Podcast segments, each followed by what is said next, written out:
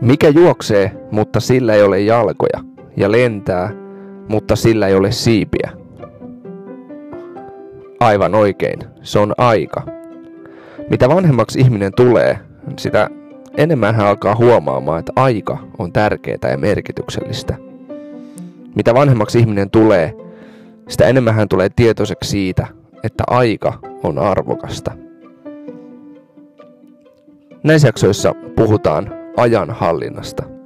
Tervetuloa kuulolle.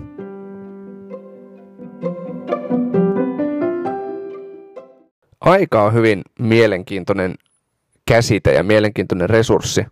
Aikahan on jotain sellaista, mitä joka ikisellä ihmisellä, riippumatta kielestä, kansallisuudesta, kulttuurista, sukupuolesta, varallisuudesta, niin aika on sellainen, että sitä on kaikilla ihan yhtä paljon – Yleensä kun ihminen kohtaa elämän rajallisuuden, tulee vaikka joku läheltä piti tilanne liikenteessä tai vakava sairaus kohtaa itseään tai läheistä tai joutuu menettää jotain itselleen arvokasta. Silloin monesti ihminen huomaa ajan merkityksen. Alkaa iloita niistä oikeista asioista, johon aikaa tuli käytettyä ja toisaalta voi kokea myös surua siitä, että mihin sitä aikaa on tullut käytettyä tai tuhlattua monihan tota, esimerkiksi sairaalavuoteellaan, jos vakavaa sairautta sairastaa ja tietää, että elämän lanka ei välttämättä ole näin hirveästi jäljellä, niin silloin yleensä alkaa paljon pohtimaan ja kelaamaan sitä, että mihin sitä aikaa tuli käytettyä ja miten sitä olisi voinut käyttää paremmin. Tämä mun jakson otsikko ajanhallinta, niin tähän voidaan lukea joko yhtenä sanana tai sitten voidaan laittaa väli sinne ajan ja hallinnan väliin. Ja tässähän on se mielenkiintoinen ero, että me voidaan joko hallita aikaa tai voi käydä vähän niin kuin silleen, että aika hallitsee meitä. Oletko joskus käynyt lasten leikkipuistossa ja nähnyt siellä semmoisen karusellin tai semmoisen hyrrän, mikä pyörii?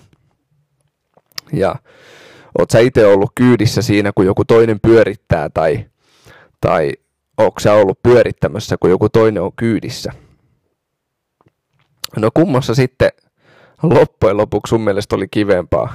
Mä veikkaan, että tarpeeksi pitkään kun on itse ollut siinä pyörimässä, niin huomaakin, että itse asiassa tämä pyörittäminen on kivempaa. On kivempaa olla sen hyrän ulkopuolella kuin sisäpuolella.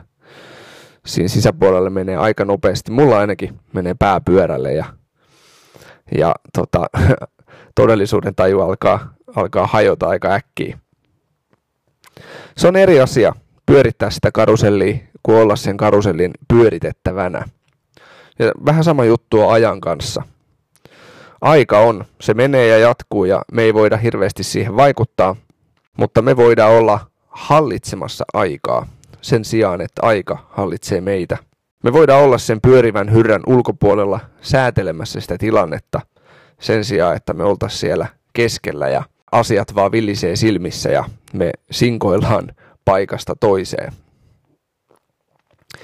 Ajanhallinta liittyy vahvasti itsensä johtamiseen. Ajanhallinta, se on aika tärkeä asia, jos mietitään, että elämässä on jotain periaatteita tai tavoitteita, mitä haluaa saavuttaa, tai jos haluaa ylipäätään saada elämässä jotain merkityksellistä aikaa, niin aika on sellainen, mitä täytyy oppia jollain tavalla hallitsemaan. Mä en tiedä minkälaisesta ajanhallinnan ympäristöstä sä itse tuut. Mehän ollaan ihmisinä ja persoonina hyvin erilaisia.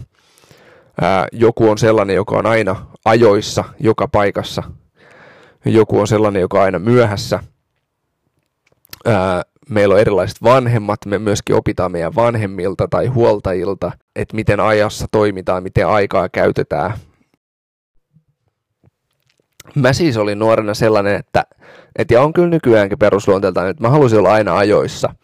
Ja, ja tota, mä muistan monta kertaa porukoille aina raivosin sitä, että lähdetään jo, lähdetään jo, että mä myöhästyn sieltä futistreeneistä. Ja, ja tota, mä en osannut ajatella asiaa tietenkään heidän näkökulmastaan sen ikäisenä, että on vähän eri asia hallinnoida monia asioita ja suorittaa kauppakäynnit ja lasten harrastukset ja kaikki ja koittaa tehdä se vielä säädöllisessä aikataulussa. Mulla oli vaan se mun oma harrastus ja, ja tota noin, niin kaikki pyöri tavallaan sen ympärillä. Mutta me voidaan saada meidän vanhemmiltakin ne erilaiset roolimallit, että miten, miten aikaan suhtaudutaan. Jollekin viisi minuuttia myöhästyminen on ihan kamala juttu, jollekin se ei ole yhtään mitään. No sitten, kuka meistä katsoo kelloa useaan kertaan päivässä, vai otko se sen tyyppinen luonne ja persona, että sä jopa unohdat kellon olemassaolon? Ja sitten ehkä viimeinen kysymys näihin meidän persoonallisuuksiin ja eroihin liittyen, kuin moni käyttää kalenteria? Ja toisaalta, ootko se sellainen, että sä harvoin laitat kalenteriin yhtään mitään, että se ei ole, se ei ole sun tapa elää elämää, että sä käytät kalenteria? Näiden kysymysten avulla voit jo pikkuhiljaa päästä sisälle siihen, että millainen tyyppi sä oot. Ja, ja, ja toisaalta voi olla ihan hauskaakin miettiä, että ahaa, mun kavereista muuten toi ja toi on vaikka tällaisia sitten taas erilaisia kuin mä oon. No joka tapauksessa niin aika on arvokas lahja. Mä itse uskon niin, että aika on arvokas lahja. Siksi on tärkeää oppia hallitsemaan aikaa. Mä itse ajattelen niin, että aika tulee Jumalalta. Ja mä ajattelen myös niin, että, että Jumalalla on kutsu ja päämäärä meidän elämälle. Hänellä on tarkoitus meidän elämälle. Ja aika on se, missä tämä tapahtuu. Se tapahtuu aina ajassa, se tapahtuu paikassa. Ja niin kuin mä aikaisemmin jo sanoin, niin ajanhallinta liittyy itsensä johtamiseen. Kasvaminen kohti vastuullista aikuisuutta edellyttää ajanhallinnan oppimista. Ja myös kasvuun kristittynä kuuluu olennaisesti ajan hallitseminen. Raamatus sanotaan Galattalaiskirjeessä kuudennes luvussa, jakeesta seitsemän eteenpäin. Älkää eksykö, Jumala ei salli pilkata itseään. Mitä ihminen kylvää, sitä hän myös niittää. Joka kylvää lihansa, niittää lihasta turmeluksen, mutta joka kylvää henkeen, niittää hengestä iankaikkisen elämän. Kun teemme hyvää, älkää väsykö, sillä aikanaan saamme niittää, jos emme lannistu. Niin kauan kuin meillä siis on vielä aikaa, tehkäämme hyvää kaikille, varsinkin uskonystöville. Eli Paavali kirjoittaa täällä kaltaiskirjan luvussa 6. Hän puhuu kylvämisestä ja niittämisestä. Mitä me kylvetään, sitä me tullaan aikanaan myös niittämään. Ja hän sanoi hienosti tässä lopussa, kun tehdään hyvää, niin älkäämme väsykö, sillä me saadaan aikanaan niittää sitä, mitä me ollaan kylvetty. Niin kauan kuin meillä vielä on aikaa, niin meidän kannattaisi tehdä hyvää toisille ihmisille, varsinkin uskon ystäville. Sitten Efesolaiskirjeen luvus 5 ja 15 eteenpäin se sanotaan näin. Katsokaa siis tarkoin, kuinka vaellatte. Ei niin kuin tyhmät, vaan niin kuin viisaat. Käyttäkää aikaanne oikein, sillä nämä päivät ovat pahoja. Sen tähden älkää olko järjettömiä, vaan ymmärtäkää, mikä on Herran tahto. Älkää juopuko viinistä, sillä siitä tulee irstasmeno, vaan täyttykää hengellä. Eli myös täällä Efesolaiskirjeen puolella luvussa 5 Paavali puhuu ajasta ja ajankäytöstä. Hän sanoi, että katsokaa tarkoin, kuinka vaellatte. Ei niin kuin tyhmät, vaan niin kuin viisaat. Ja käyttäkää teidän aikanne oikein. Ymmärtäkää, mikä on Jumalan tahto, ja toimikaa sen mukaan.